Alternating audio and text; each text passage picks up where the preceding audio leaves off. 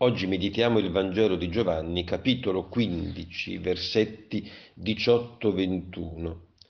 Dice Gesù: se hanno perseguitato me, perseguiteranno anche voi. Sono parole cariche di ombre, quelle che nessuno vorrebbe ascoltare.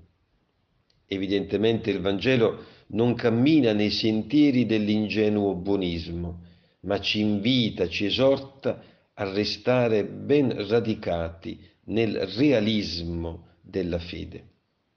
Cerchiamo allora di capire. Dopo aver chiesto ai discepoli di portare frutto, Gesù li avverte che questo compito non sarà affatto indolore, anzi ci sarà molto da soffrire.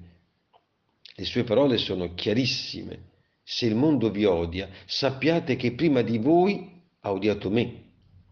In questo contesto il vocabolo mondo, in greco cosmos, ha un'accezione negativa, indica tutto ciò che si oppone a Dio, e tuttavia il vocabolo greco contiene l'idea della bellezza, fa pensare all'armonia della creazione. Il mondo non è un male in sé, anzi è quella realtà che Dio ha plasmato con le sue mani e che suscita lo sguardo ammirato del Creatore, come leggiamo nella Genesi. Non dimentichiamo che l'Evangelista Giovanni inizia il suo Vangelo annunciando che il mondo è stato fatto per mezzo di Lui, si riferisce al Verbo di Dio, al Figlio unigenito, e tuttavia il male si è intrufolato nella storia umana e così l'umanità non solo ha smarrito la strada, ma fatica a riconoscere la luce che Dio accende nel cammino della storia. Per questo, fin dalle prime battute, sempre nel prologo, Giovanni annuncia che il Verbo è venuto tra la sua gente, ma non è stato riconosciuto. In questo caso, però, è bene notare che non si parla di quell'umanità che è lontana da Dio, ma del popolo credente, il popolo che Dio ha scelto. Non è un dettaglio di poco conto.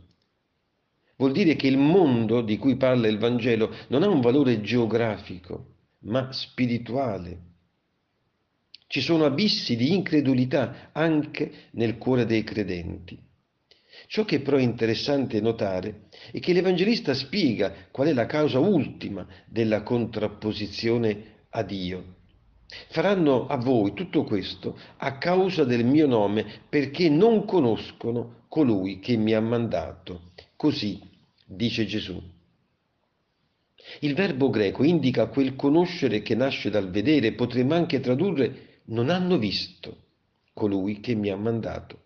Eppure Gesù ha fatto vedere l'opera di Dio, ha fatto conoscere il suo amore. Possiamo anche aggiungere che nella sua testimonianza non ci sono ombre. Eppure anche lui ha incontrato la persecuzione, la più dura.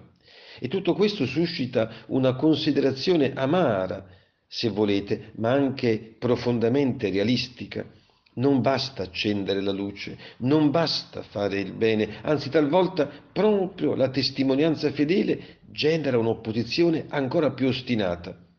Evidentemente, nel mondo c'è una forza oppositiva, quella che l'Apostolo Paolo chiama mysterium iniquitatis, c'è un mistero del male che opera e purtroppo inquina i pensieri e le azioni. Dobbiamo saperlo per attrezzarci e prepararci alla grande battaglia. Amen.